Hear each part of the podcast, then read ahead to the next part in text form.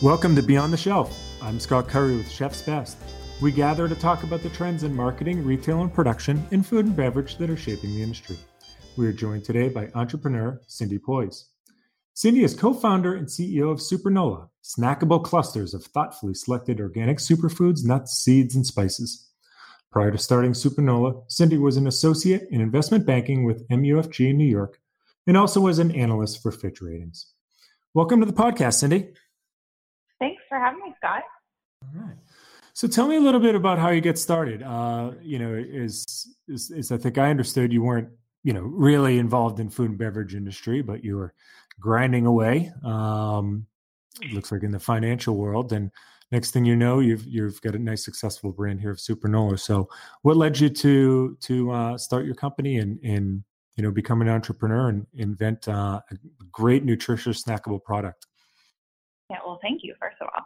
Um, so basically, growing up, I was always sick, um, in and out of the doctor's offices, and didn't know why. Never kind of got a diagnosis with anything. So kind of just accepted this as well. This is how I feel, and this is how life is. Um, and everything kind of came to a head when I got the job um, at MUFG, which is a big Japanese bank. And the first day on the job, my boss was yelling at somebody for taking a sick day and I was always, always sick. So that was kind of my um, reality check moment, I would say. Um, and I decided that then I needed to figure out what was wrong with me. Otherwise, I was going to get fired.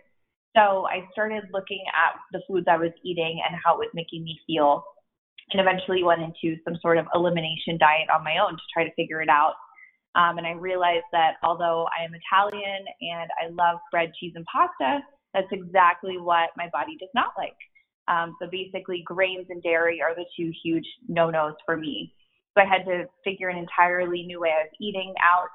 Um, and then my problem was really snacking. You know, in banking, you're either chained to your desk for crazy long hours or on the road for days and days, and it's very intense and you know lots of hours. You need a really nutritious snack that you can have anytime, anywhere. And so with that in mind, I started throwing things together in the kitchen. Um, and naturally, being a research analyst, I started researching all of these different types of ingredients. I got really into superfoods um, and different foods from South American cultures. And I just really wanted to make the best snack I could possibly make by including the best whole food ingredients and then also making it really delicious so that I wouldn't get tempted to, you know, go to the vending machine or get anything else and I could stick to my diet really easily. And eventually that became Supernola. Wow. That, you know, they say, you know, necessity is the mother of invention. I guess the ire of a boss in the financial world is, uh, is the ultimate motivator. Um, yeah. I, I, I, I, feel bad that you, uh, you know, had to maybe experience that to do it, but at the same time, that I think has led to some freedom for you as well as an entrepreneur. Mm-hmm. So, um, so here you are. Um, and, and talk about how you got the company started. Um, and you, you have a partnership with Evolve and, and how you, you know, the decision process in doing that, because I imagine as a research analyst with a bank and a really nice boss, you were working probably 70 hours a week. So, um, you know, how did you get things started? Um, you know, without having you know that that again that background of understanding you know manufacturing and packaging and distribution and everything. Um, tell us tell us how you, you you got the plane off the ground if you will. Yeah i didn't know anything at all about food. Um, and so many times when i shared my snack with people they would tell me that i needed to start selling it and i just give them a, a nervous laugh and say oh no I, i'm not going to do that. You know food really scared me especially from a legal standpoint um, mm. with FDA and regulations. And, you know, if somebody gets sick from your product, it just really scared me. Um, eventually, I kind of got over that and I was like, all right, you know, we'll start selling at farmers markets. It'll be fun. Um, and if you look into our Instagram from way back, Supernola started out very different from what it is today. And it has a pretty impressive evolution, actually. Um, so it kind of just happened that I was you know, farmers markets. And then I'm the kind of person that if I go into something, I go all into it. So after about two or three months, I realized I was teaching myself everything. Um, and people still ask me today, well, how do you how do you know all this stuff? And it's amazing what you can learn on Google, honestly. Um, but the one thing I knew I didn't know was really about the industry. Um, and I realized very quickly you need to know people, you need to know the lingo and all of these things that I had, you know, I covered energy and oil and gas companies. I had zero history to relate to it whatsoever. Um, so I started networking, um, and I knew I needed to find a partner to go into Supernola with me that, you know, had all the knowledge that I lacked.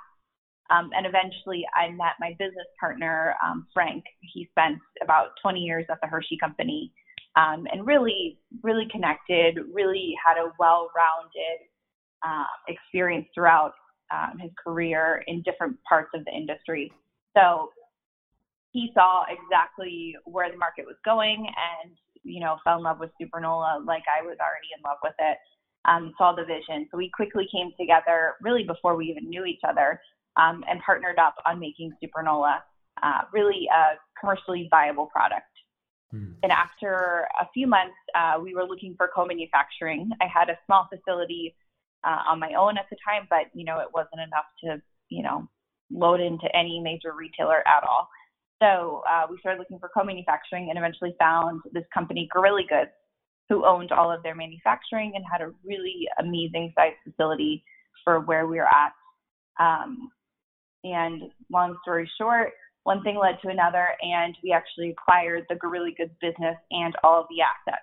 So Frank and I created this uh, holding company called Evolve Brands, and then put the Supernola brand and the Gorilla Goods brand under Evolve Brands uh, with the thought being that we'll share the facility, we'll share con- all the marketing. It's the two brands share a lot of ingredients as well, so it's kind of a, a no-brainer from that aspect. Um, and then we decided to really focus on the Supernola brand first to launch the product appropriately. So that led to to where we are today. Uh, what a great, great strategic innovation along the way. Uh, and and you know, I think what what's so interesting about your product and now i can understand and appreciate it based on your background you know it, it the empathy i feel for you that you know you were just getting sick all the time um, you've created this product that it, it checks every box and i want to read them usda organic plant-based gluten-free paleo certified gmo free dairy free grain free peanut free vegan friendly um, and it also includes a lot of product uh, or a lot of ingredients that I can't even pronounce, not because they're um, they're the opposite of, of being developed in a lab, but one is exactly. is Mackay, Mackay, Mackay, um, yeah. So, so how, what was the the process like sourcing some of these ingredients? It's not like you're just taking a bunch of sugar and milk and mixing it together. You've got dragon fruit, you've got I'm not even going to try again. Mackay, um, you know, goji, which is a little bit more familiar. What, you know, how how were you able to find some of these products to just create this incredibly nutritious um, product? Yeah, it was really just you know, people joke about getting lost in social media for hours. That's me on Google. Um, looking for different superfoods. um, I just was searching like crazy for new exotic things, looking at history, um, so different, you know, South American cultures I got really obsessed with. Um, and then seeing, you know, well, what kinds of fruits actually have the most antioxidants? You know, is it a goji berry? Is it acai? What's better? Um, and that's mm. that I'm constantly questioning is how can I make something even better? Um, so, you know, we're constantly doing little things here and there to improve Supernola as much as possible. Um, but it, it was just a, you know, I went through the rabbit hole for sure to find some of these ingredients and then, you know, figured out how I could put them together to make them mm. taste really delicious because that's the key thing is we wanted to make really healthy food really delicious so that it's a no-brainer. Mm-hmm. And that only a, a, a, trained research analyst could could have could have found how to do. Um, so for for our listeners right now, I, I, I want to timestamp where we are. It's May eighth. Um, 2020, a wonderful year so mm-hmm. far, and um, so that's to say we don't uh, we don't know yet if we're in the second inning or the ninth inning here of this COVID thing.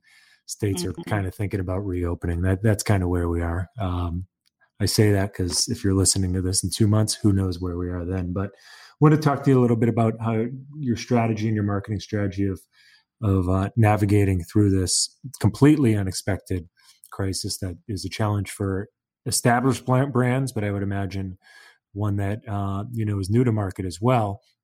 And I'm going to just make an assumption here as well that you know you probably get some success with the direct to consumer model yet if um, i know when i'm going into the food store i'm just i'm in and out right now right? I, am i'm not trying new things. I'm not um, looking for those kind of grab and go type items.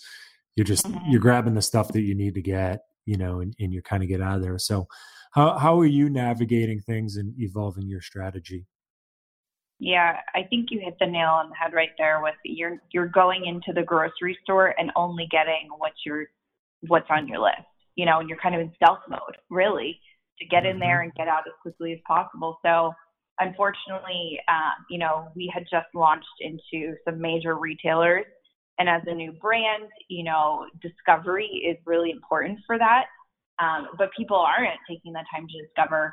So we have to kind of get creative and that really right now the only marketing avenue available to us is digital. Um, so we had already redone our website and we're already putting in a lot of marketing dollars towards digital.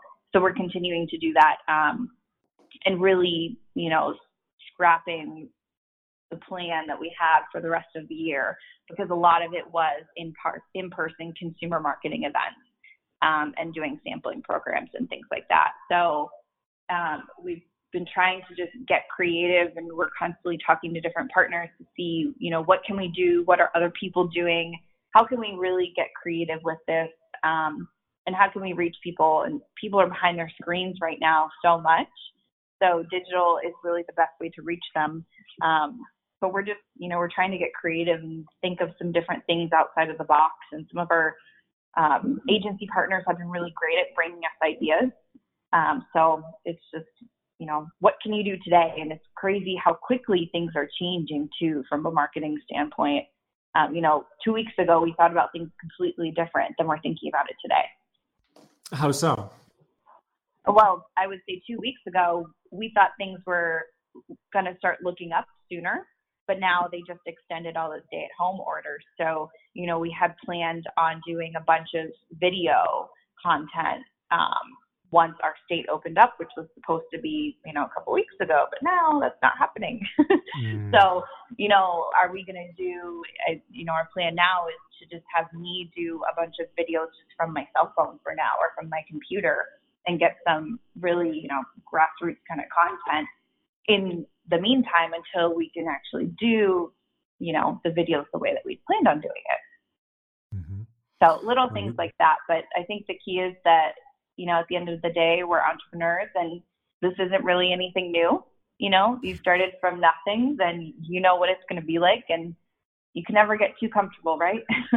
yeah, you don't have the inertia built up with some of the bigger companies that can't make a, a quick pivot like you've you've been able to do, and you can sell direct, higher margins, build up a customer base, and you mm-hmm. know, hopefully, you know, be in a better position for for a rising trend.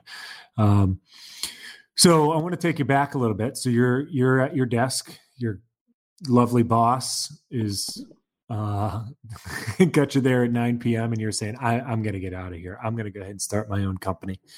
Looking back now, what do you wish that you had uh, told that self back then? What what what lesson um, did you have you learned that you would tell uh, you know tell Cindy sitting there as she probably handed in a resignation letter at some point.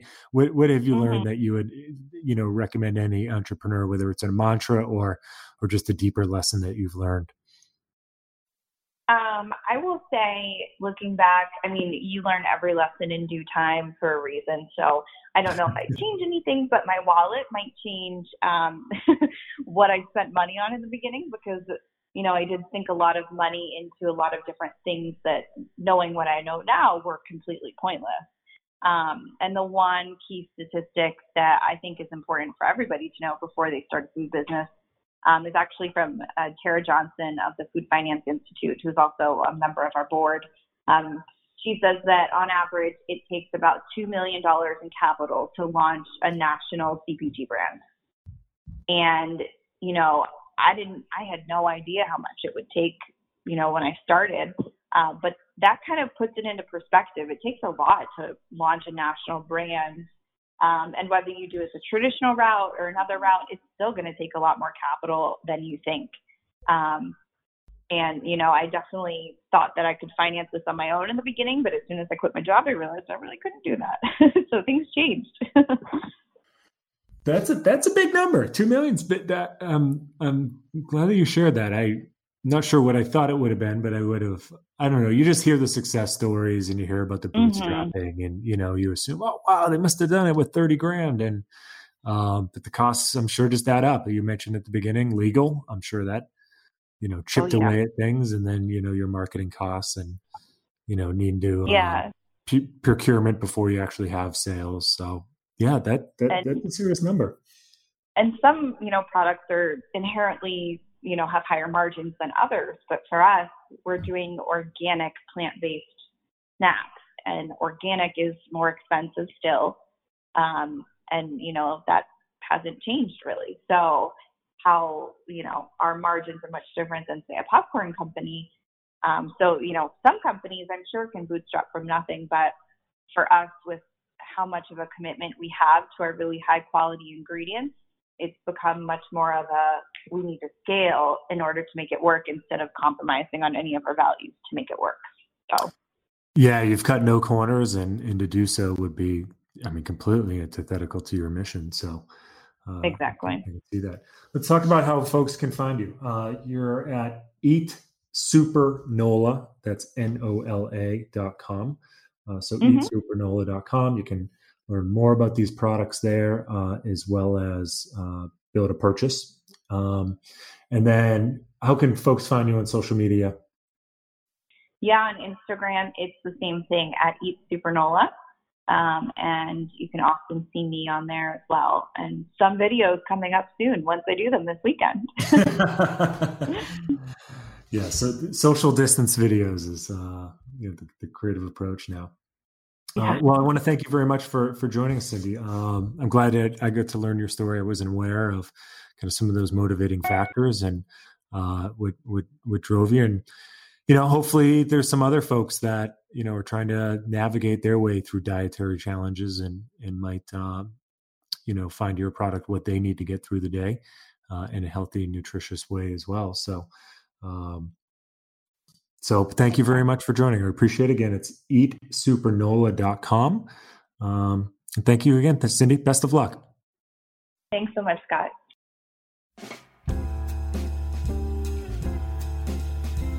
Thank you for listening to Beyond the Shelf, presented by Chef's Best. For more podcast episodes from inside the ever changing food and beverage industry, visit chefsbest.com.